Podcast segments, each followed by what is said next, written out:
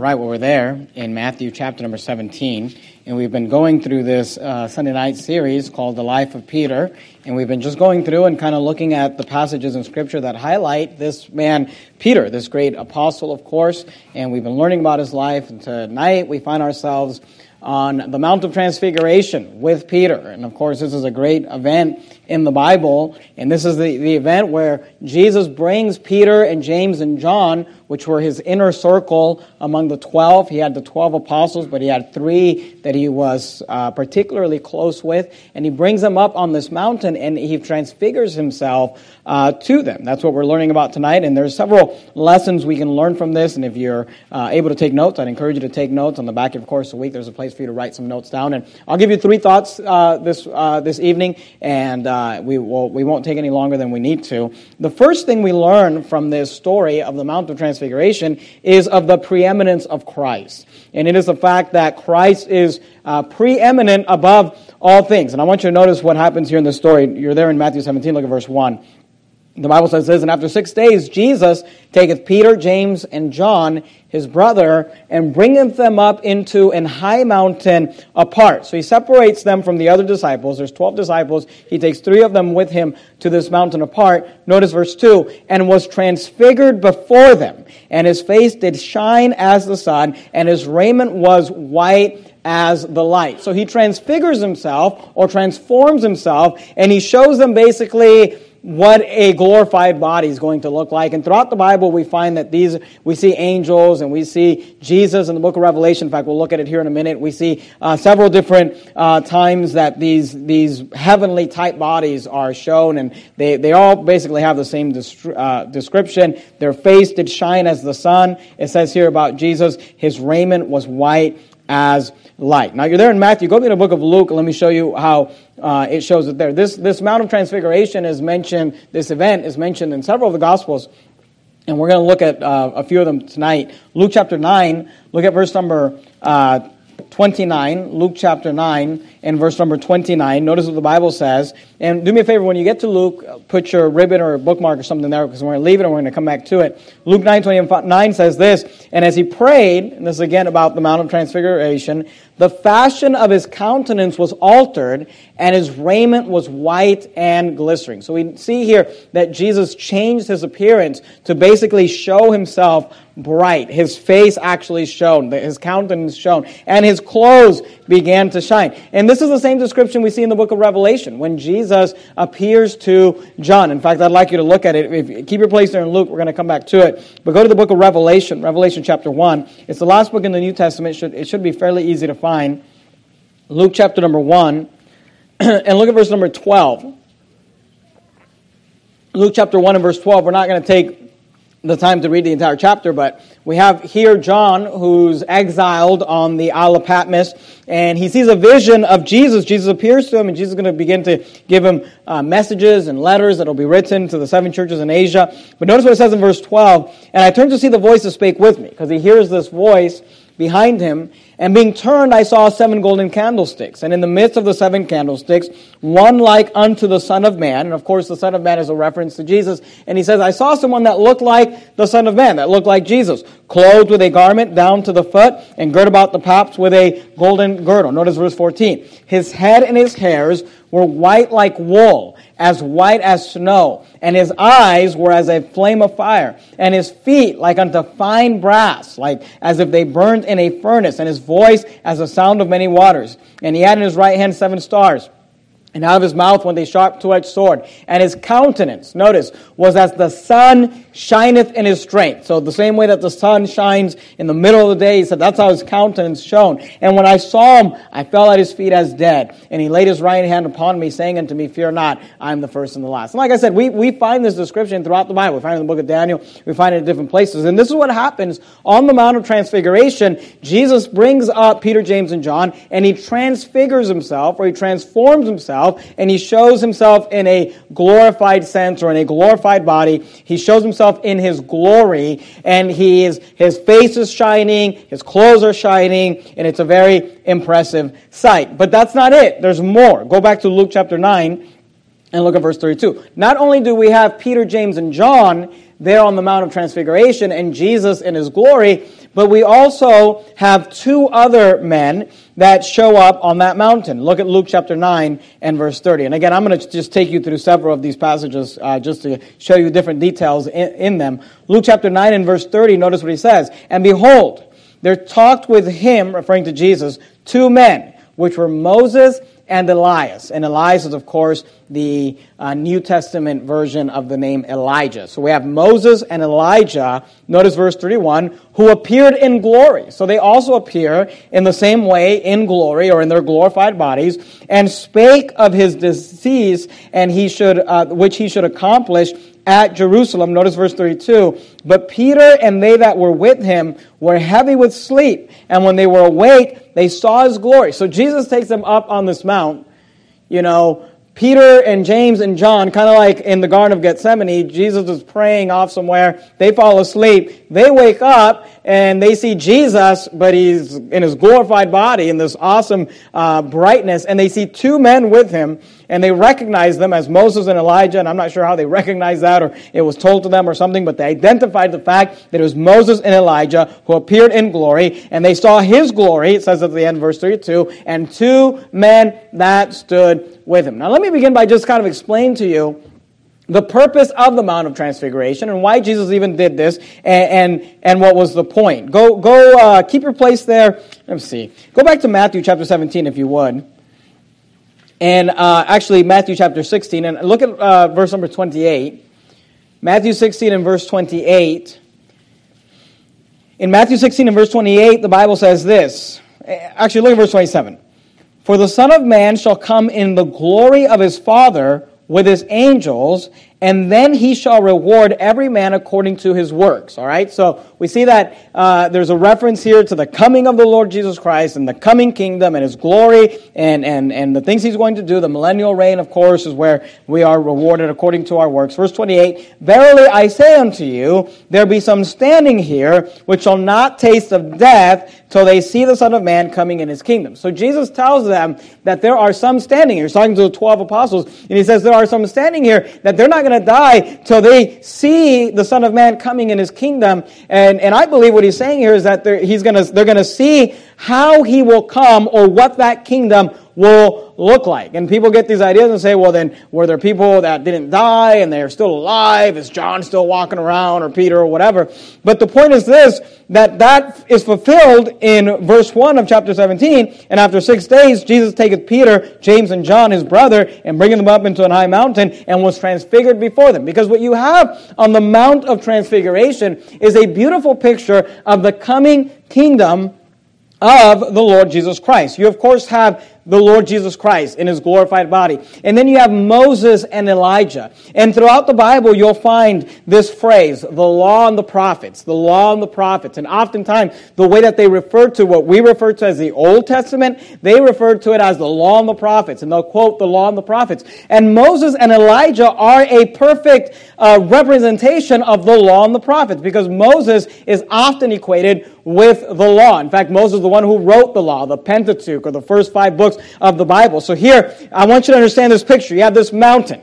You've got Jesus, and you've got Moses, who represents the law, who's the man that God used to bring us the Genesis and Exodus, Leviticus, Numbers, Deuteronomy. And then you have Elijah, who's probably the most famous of the prophets, and would be a man that would represent the prophets. And these two men, Moses and Elijah, are really a picture of the Old Testament. They're picturing the law, and they're picturing the prophets. And then you have Peter and James and John, who are New Testament apostles, and they represent the New Testament believer. And what is being showed on this mountain is that Jesus bridges the gap between the Old Testament and the New Testament. It is Jesus who brings together the Old Testament and the New Testament, and in the coming kingdom, it will be a kingdom made up of Old Testament saints and New Testament believers, and that's all pictured here beautifully on the Mount of Transfiguration. Let me show this to you from another passage. Go to Ephesians chapter 2 if you would. You're there in Luke, you're going to go John,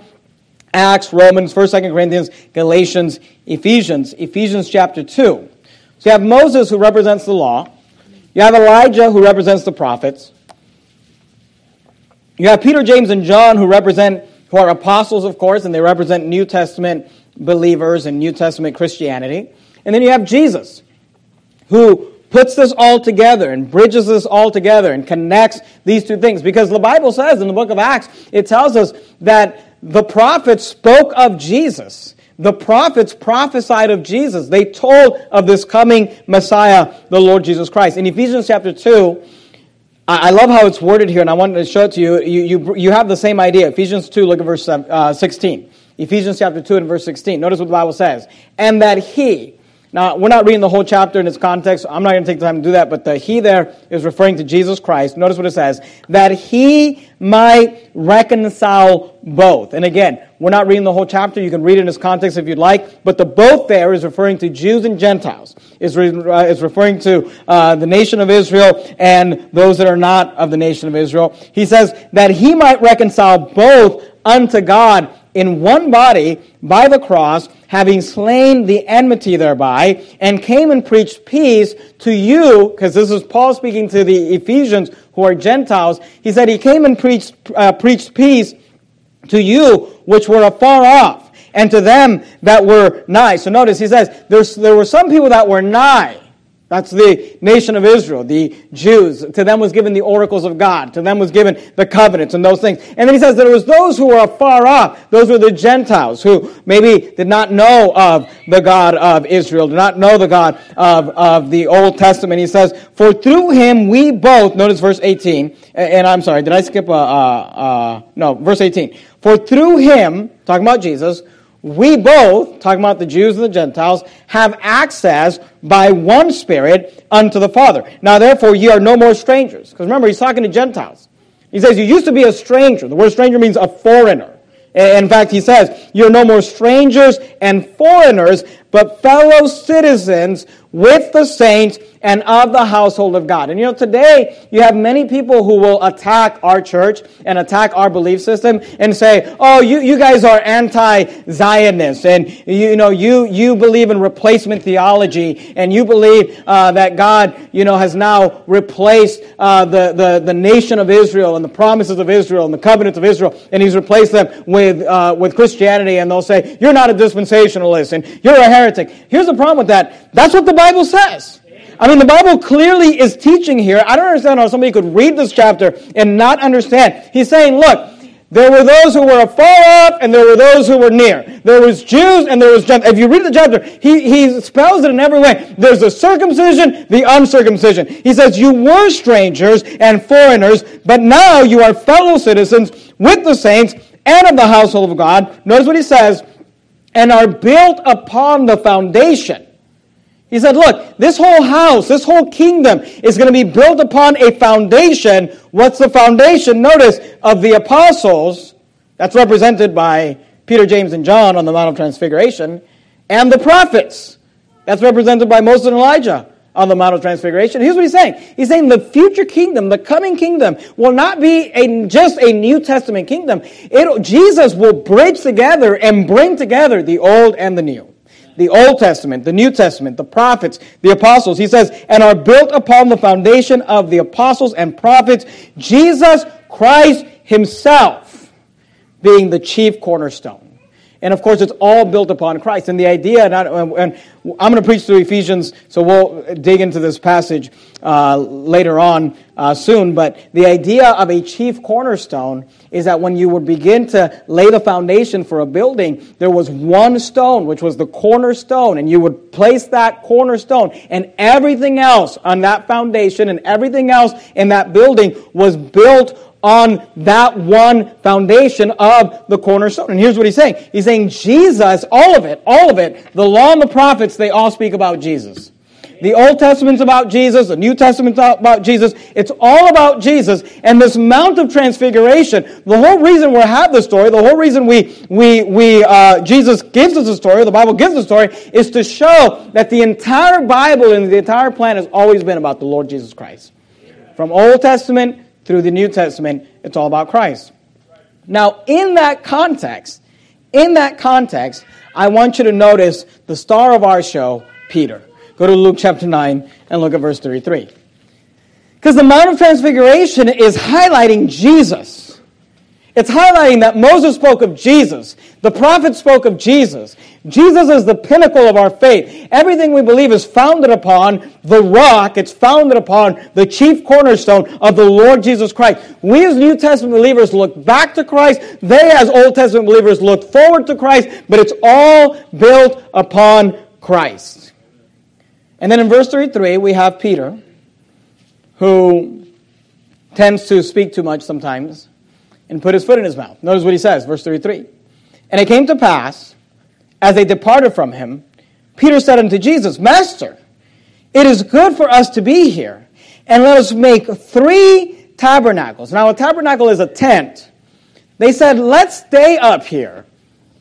And I can't fault Peter for this one. I mean, if I was up there with Peter and with Moses and Elijah, I might ask for us to go camping too, you know?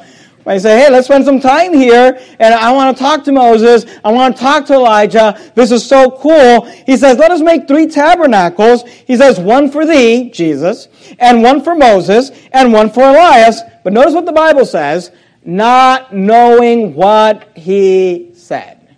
And at this point, Peter kind of puts his foot in his mouth, and he says something that is very displeasing to God the Father, who's listening in on this conversation. Go to Mark chapter 9. Let me show you how it's worded in Mark chapter 9. Mark chapter 9, look at verse 5. So in Luke 9:33, we're told, he gives this idea, hey, let's all stay up here, we'll build 3 tabernacles, one for thee, one for Moses, one for Elias. Notice, he doesn't say we'll build 6 tabernacles, one for thee, one for Moses, one for Elias, one for Peter, one for James, one for John. He says, look, we're not even in the same realm as you guys. You guys are on a different playing field. We'll build tabernacles for you guys. We'll sleep under the sun, under the stars. You know, we'll build tabernacles for you guys, and you guys are up there, and we are down here. And he says this not knowing what he said. Are you there in Mark 9? Look at verse 5. And Peter answered and said to Jesus, Master, it is good for us to be here. And let us make 3 tabernacles, one for thee, and one for Moses, and one for Elias. Notice verse 6, for he wist not. The word wist means to know. He knew not what to say, for they were sore afraid. And here we have Peter. Go with me to the book of Proverbs if you would. Here we have Peter who finds himself in this situation where he just woke up from a nap. You know what I mean? You wake up from a nap, you're kind of groggy a little bit, you know. And he wakes up from a nap and he sees Jesus and his glorified body. He sees Moses and Elijah who've been dead for a long time. And he sees them in their glory. He sees all this. He's kind of scared. He's kind of afraid. He doesn't know what to say. He doesn't know what to do. So he gives this idea and he says, hey, let's make 3 tabernacles. We're not in the same level as you guys, but let's make 3 tabernacles. We'll hang out here. Now, I want to explain to you what's happening in the story, but before we do that, I do want to just point out one thing. Are you there in Proverbs chapter 17? Look at verse number 28, because here we find Peter. He doesn't know what to say, so he just says something. Big mistake. Proverbs 17, verse 28. Notice what the Bible says. Even a fool, when he holdeth his peace, is counted wise. And he that shutteth his lips is esteemed a man of understanding. So let me just make this real practical point. And the practical point is this. Sometimes when you don't know what to say, don't say anything at all. People are constantly trying to pressure me to, you got to speak up and you got to say something in this situation. You got to give your opinion. You got to make yourself known. You know what the Bible says? The Bible says that we should be slow to speak. The Bible says that it is more wise to listen and to think than to just give your opinion and to just put things out there. And here, the Bible tells us that even a fool, even someone who doesn't know what to do, even someone who's afraid and they're not sure what they should do, when he holdeth his peace is counted wise. And here's the truth. When you stay quiet, people may judge your motives, but they'll never misquote you. When you stay quiet, people might think, I don't know what he thinks. But they'll never be able to use your words against you. And here we have Peter, who, not knowing what he said, makes a comment. And he wist not what to say, because they were sore afraid. And I want you to notice how God the Father responds to this whole thing. Go to Matthew chapter 17. Matthew 17 is the first book in the New Testament. It should be fairly easy to find. You say, I don't get it. What was wrong with what Peter said? Well, why don't you notice what God the Father says? God the Father weighs in on this. Matthew 17 verse 5, notice what it says. While he yet spake, behold, a bright cloud overshadowed them. Now, while he yet spake there, that's Peter. While Peter's talking about, let's make three tabernacles. We don't need tabernacles. We're not on the same level as you guys. We'll make three tabernacles for you. We'll hang out up here. It'll be great. While he yet spake, behold, a bright cloud overshadowed them, and behold, a voice out of the cloud which said, 2 times in the ministry of Christ did the Father speak from heaven. And he said both the same thing both times. One was at the baptism of Christ. The other one was at the Mount of Transfiguration. And here's what God the Father says. He says, "This is my beloved Son." Now, who's he talking about? You talking about Moses? No. Talking about Elijah? No. He's talking about Jesus, and he says, "This is my beloved Son, in whom I am well pleased." And then he says this, "Hear ye him." And this is what the Father is saying to Peter. The Father is saying to Peter, "Peter, you don't need Elijah, and you don't need to hang out with Moses."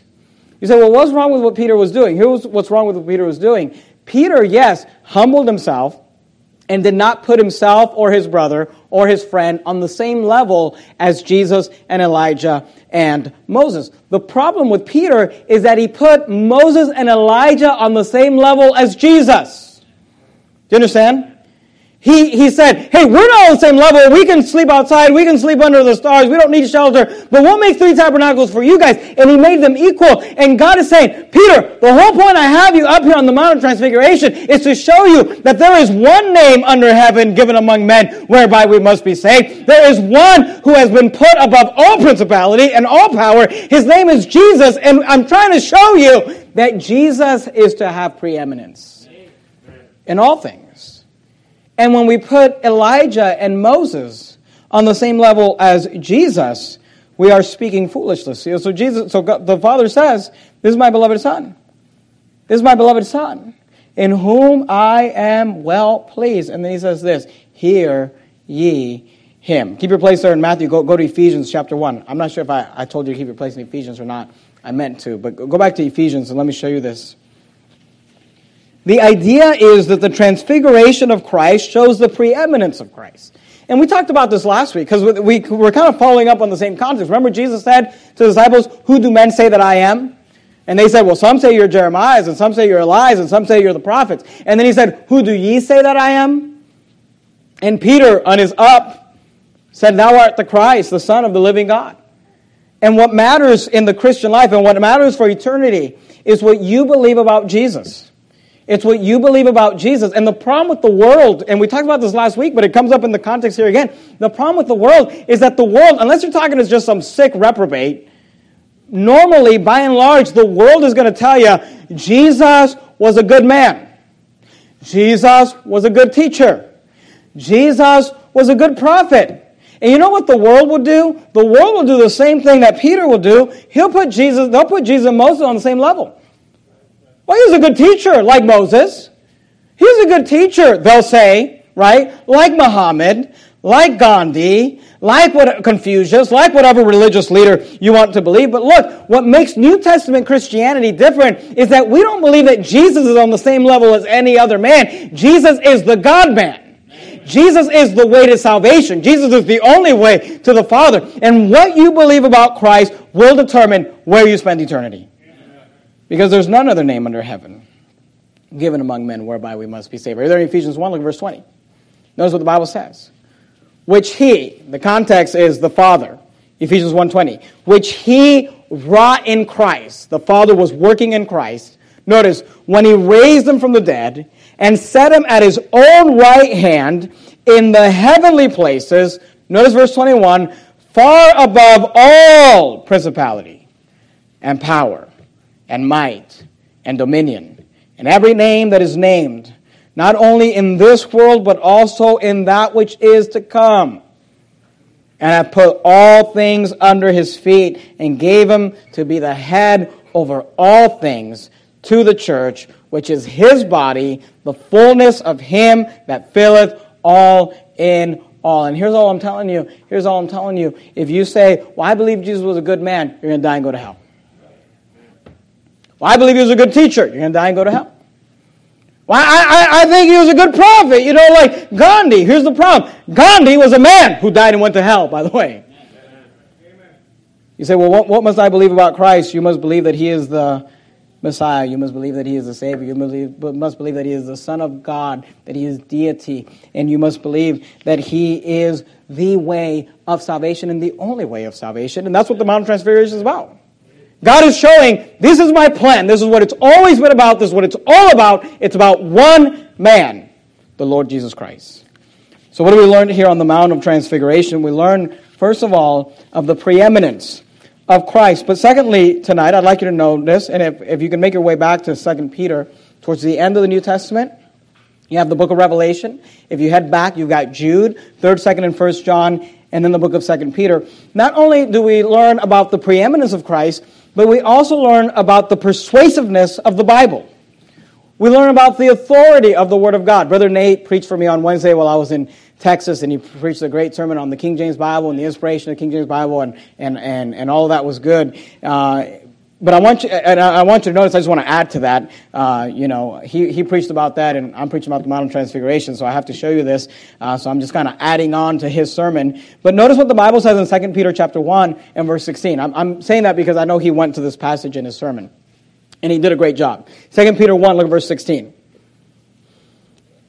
Notice what Peter says. Because 2 Peter is written by Peter, right? The man who was on the Mount of Transfiguration, under the inspiration of the Holy Ghost, of course. He says this, "For we have not followed cunningly devised fables." Isn't that what people say about Christianity? Oh, it's a cunningly devised fable. What's cunningly mean, or cunning? It means deceitful or sly. What's the word devised mean? This means something that's planned out. What's a fable? It's a made-up story. People say, oh, you're just believing a made-up story. You're following a cunningly devised fable. Peter says, we have not followed a cunningly devised fable. When we made known unto you the power and coming of our Lord Jesus Christ. You say, well, if you're not following a cunningly devised fable, then what is it that you're following? Well, notice what Peter says. Peter tells us. He says, but we're eyewitnesses of his majesty.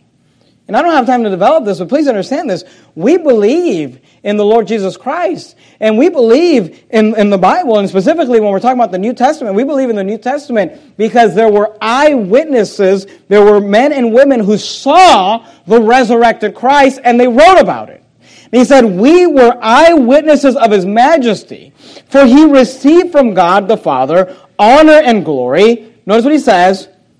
He says, look, I saw it. He said, Peter's saying, I am stating to you, I am giving you my testimony, I am giving you my witness, for he received from God the Father honor and glory when there came such a voice to him from the excellent glory, this is my beloved Son in whom I am well pleased. Peter is saying, I am a witness, and I'm telling you this is what happened. People say, oh, well, you're just believing Peter. Look, if you take that attitude, then you can't believe anything.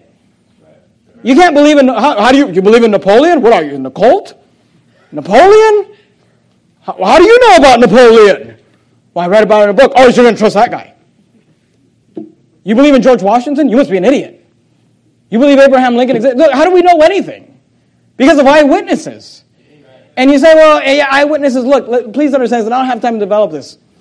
But if the eyewitnesses of the Lord Jesus Christ, if the books that they wrote, the Bible they wrote within the lifetime of other eyewitnesses, if it could be proven wrong, it would have been proven wrong.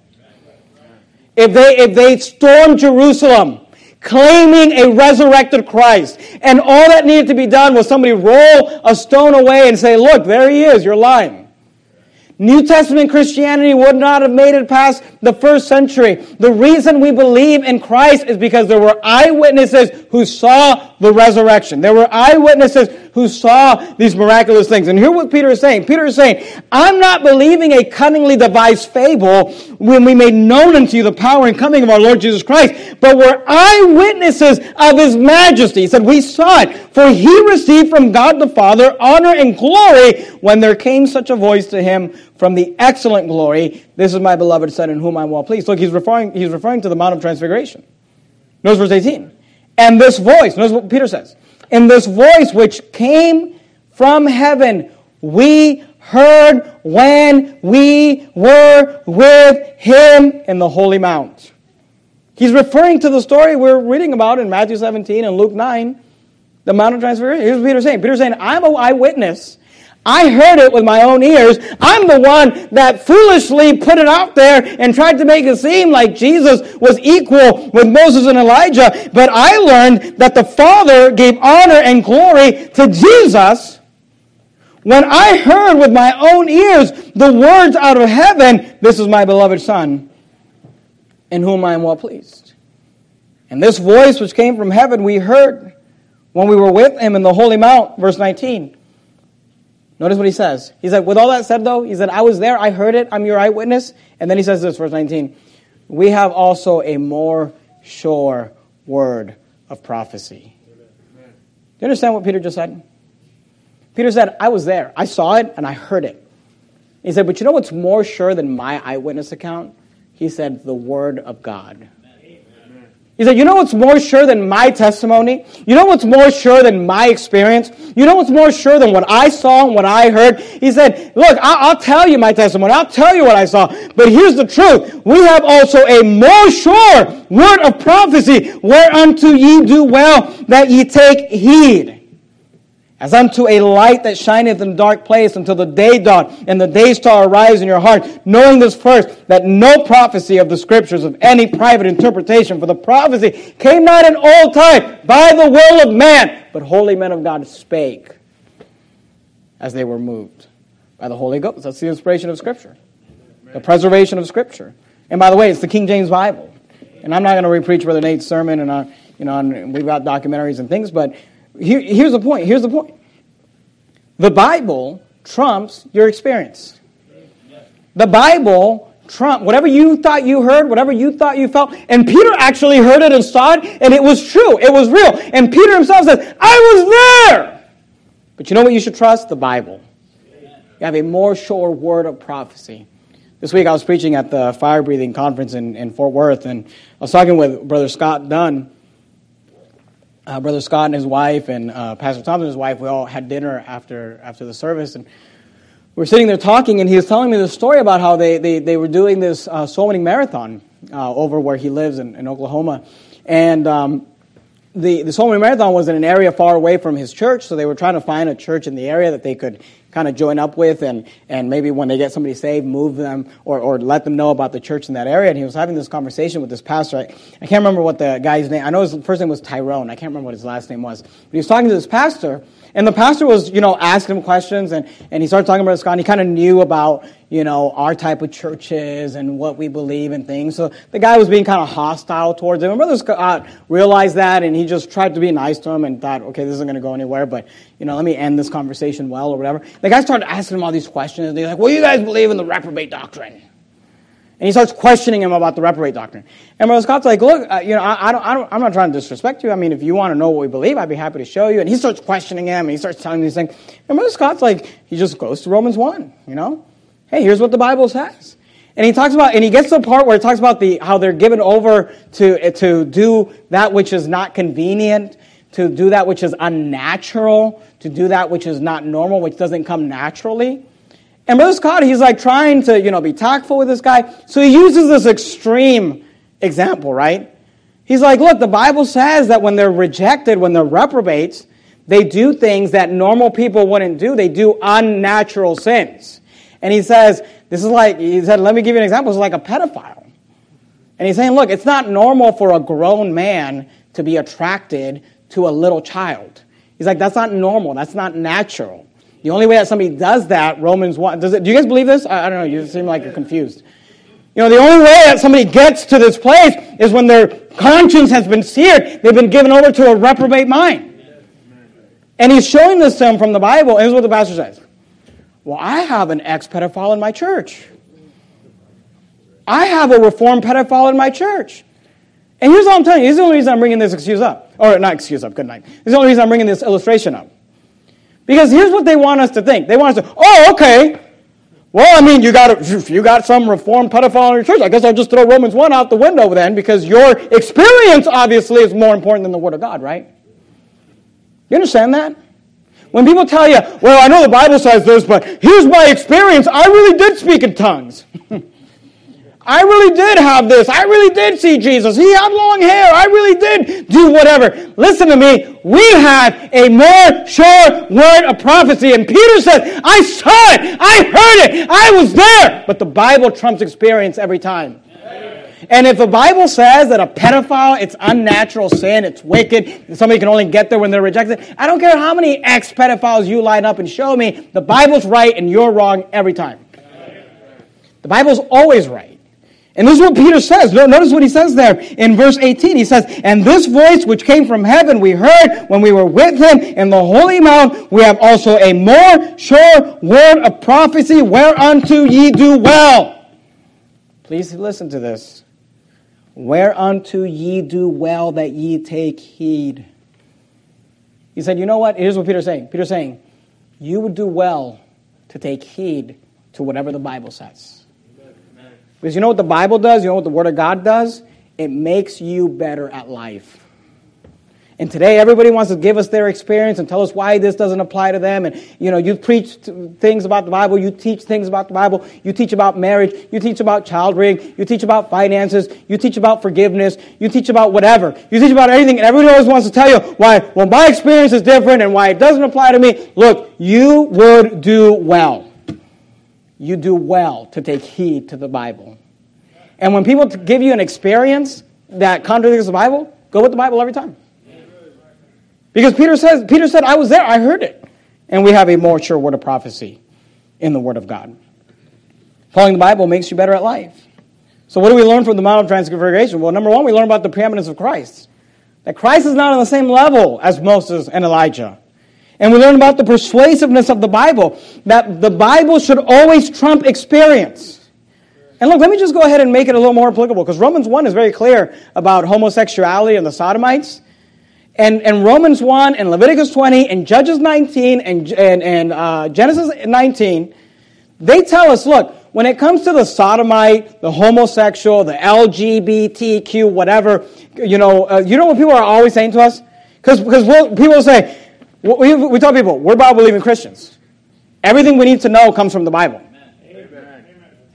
Open up this book and show me where homosexuality, bestiality, pedophilia, or any of that is ever put in a positive light. You won't find it. Do you know what you find, though? You find where God, Judges 19, Genesis 19, where they're raping people, where they're abusing people. You find Romans 1, where Paul is saying they're filled with all unrighteousness, where Paul is saying they're going to do all these wicked things, where he's just calling them a psychopath, reprobate, evil people. And then people say, oh, well, I work with one and he's so nice. Oh, okay, well, we'll just throw the whole Old Testament out the window then. Look, you need to realize that if you're going to follow the Bible needs to trump whatever experience you think you have. I'm sorry you spent so many years watching Will and Grace and they, brainwashed you into thinking that they're all just these flamboyant little happy-go-lucky people. But that's not what the Bible says. And if that offends you, here's the challenge I give you. Show me in the Bible, Will and Grace. Show me in the Bible where they're nice and they're good, because that's not what the Bible says. And you know what most Christians, the biggest problem with that they have is the Bible. Most Christians today, they love everything about Christianity except the Bible. They love the music. They love the atmosphere. They love their little circles. They love everything except the biggest problem they have is the Word of God. But you know what? We have a more sure Word of God. And the Mount of Transfiguration shows us, and the Mount of Transfiguration teaches us not only of the preeminence of Christ, but it teaches us of the persuasiveness of the Bible. Let me give you a third one, we'll finish up. Go to Exodus 34 if you wouldn't mind. There's a third lesson we can learn from the Mount of Transfiguration, and it's this. The preeminence of Christ, the persuasiveness of the Bible. Here's point number 3, we'll finish up. The ice cream's getting cold. It takes a minute, but you got it. Number 3, we learn about the power of fasting. We learn about the power of fasting. Here's what's interesting. There's something that Jesus, Moses, and Elijah all have in common on that mountain. And something very specific to the three. And it's this.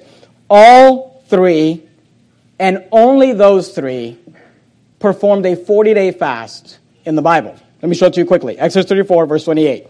Exodus 34, verse 28. And he, Moses, that's Moses in the context, was there with the Lord 40 days and 40 nights. He, talking about Moses, did neither eat bread nor drink water. And you can't live without drinking water for 40 days. Obviously, God supernaturally sustained them. And he wrote upon the tables the words of the covenant, the 10 commandments. So Moses, when he went up on the mountain and he received the 10 commandments and came down with the 10 commandments, he was up there for 40 days and 40 nights, and he did not eat and he did not drink water. He did not eat bread and he did not drink water. Moses is one of the three men in the entire Bible who performed a 40-day fast. The second one, go to 1 Kings 19. 1 Kings chapter 19. Look at verse 8. You're there in Exodus, Leviticus, Numbers, Deuteronomy, Joshua, Judges, Ruth, 1 2 Samuel, 1 Kings. 1 Kings chapter 19 and verse 8, the second character in the Bible who performed the 40-day fast was Elijah. 1 Kings 19 and verse 8, notice what the Bible says.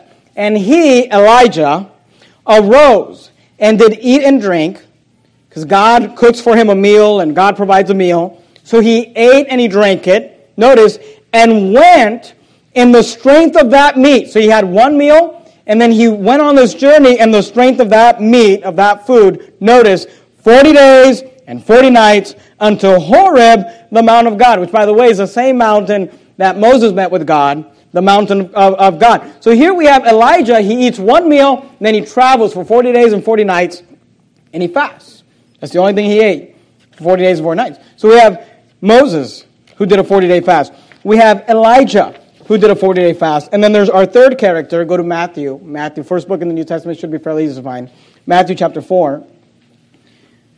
The third character in the entire Bible who did a 40-day fast is the Lord Jesus Christ. Matthew chapter 4, look at verse 1. Then was Jesus led up of the Spirit into the wilderness to be tempted of the devil. Notice what it says. And when he had fasted 40 days and 40 nights, he was afterward and hungered. So we have three guys in the whole Bible who did a 40-day fast. And all three show up on the Mount of Transfiguration. Jesus takes Peter, James, and John up to the mountain. They appear in their glorified body, and it happens to be the three guys in the entire Bible who did a 40-day fast. Go to Matthew 17.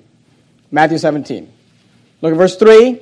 It's our three guys, right? And behold, there appeared unto them Moses and Elias, talking with him, referring to Jesus, the three men who did a 40-day fast. You say, okay, well, that's interesting, but what does that have to do with anything? What's interesting is when you consider the fact that on the Mount of Transfiguration, you got the three men who did a 40-day fast, and when you compare it and you contrast it with the other apostles on the bottom of the mountain and what they're dealing with. Matthew 17, look at verse 14. Notice what the Bible says. And when they were come, and we read the whole chapter before the preaching started. So you know the context is this. Peter, James, and John are coming down from the Mount of Transfiguration. They're meeting up with the apostles and with the multitude. And here's what they meet up with. And when they were come to the multitude, there came to him a certain man kneeling down to him and saying, Lord, have mercy on my son, for he is lunatic and sore vexed. For oft times he falleth into the fire, and oft into the water. And I brought him to thy disciples, and they could not cure him. So while Jesus is up on the Mount of Transfiguration, having a good time with Moses and Elijah, the three men that fasted for 40 days and 40 nights, down on the bottom of the mountain, you have this man who's bringing his son, who's demon-possessed, to the apostles, and he's asking them to cure. The apostles have already performed miracles. They've already cast out devils. They've already done these things. But he brings this demon-possessed child, and they could not cure him. Notice verse 17. Then Jesus answered and said, O faithless and perverse generation, how long shall I be with you? How long shall I suffer you? The word suffer means allow. How long will I allow you? Bring him hither to me. And Jesus rebuked the devil, and he departed out of him, and the child was cured from that very hour. And of course, naturally, verse 19, then came the disciples to Jesus apart and said, Why could not we cast him out? And Jesus said unto them, Because of your unbelief. For verily I say unto you, If ye have faith as a grain of mustard seed, ye shall say unto this mountain, Remove hence to yonder place, and it shall remove, and nothing shall be impossible unto you. Don't miss verse 21. Howbeit this kind Howbeit this kind goeth not out, but by prayer and fasting. Isn't that interesting? You got Jesus, Elijah, and Moses, the 40-day fasters up on the mountain. And on the bottom of the mountain, you've got a problem that the apostles could have dealt with if they had fasted. But they hadn't fasted. So Jesus, who had to come down and deal with it. And here's all I'm telling you. In the Christian life, you may have issues and problems that you'll be able to deal with the power of the Holy Spirit. But there are times in our life when our walk is not enough and we have to go deeper with Christ, and it will require fasting. And if you want to get to the place where you can not only just deal with the regular demons and the regular devils and the regular reprobates, but you can get victory over even the hard cases, Jesus says there's a kind. He says, in fact, it's this kind that goeth not out but by prayer and fasting. And I'm not preaching on fasting tonight or a whole sermon. I can do that at another time. But let me just give you a few thoughts on fasting. Here's what fasting does. It denies the flesh. You tell your belly, the Bible tells us, that you are not in control. I'm in control. It denies the flesh, which unlocks the flow of the Spirit, allows your spirit to flow through your bellies, what the Bible says, allows you to draw closer to God, to allow the power of the Spirit to work inside of you, and it builds your faith. And I just think it's interesting. I don't think it's a coincidence that they're having this fasting episode on the bottom of the mountain while you're meeting with the three top fasters in the Bible. And God is trying to show us something. That the Mount of Transfiguration, it pictures for us the preeminence of Christ. And it pictures for us the persuasiveness of the Bible. We have a more sure word of prophecy. But it also pictures for us the power of fasting.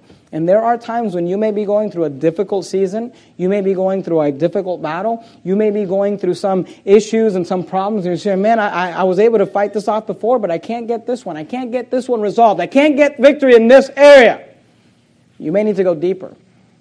You may need to learn to fast and start to fast. And we've got sermons and resources on that on our website, but I would encourage you, what we learn here is that there's power in fasting. There's this kind that goeth not out, but by prayer and fasting. Let's bow our heads and have a word of prayer. Heavenly Father, thank you, Lord, for your word. Thank you for the Bible. Thank you for the story and just the things that we can learn from it, the applications that can be made. And Lord, I pray that you would always help us to remember that there is a preeminence to Christ, that Christ is not equal to any man. He is the God-man. Help us to remember the persuasiveness of the Bible. The Bible trumps anyone's experience, anyone's thoughts, anyone's ideas. We have a more sure word of prophecy, and it's the word of God. And Lord, help us to remember the power of fasting, that sometimes we need to just get serious about the battles we're fighting. And you've given us a way to allow the Spirit to flow through us, and Lord, we need to learn to deny ourselves and take up the cross and follow you. Lord, I just pray you'd help us to be able to learn from this passage, learn from the story. In the matchless name of Christ we pray. Amen.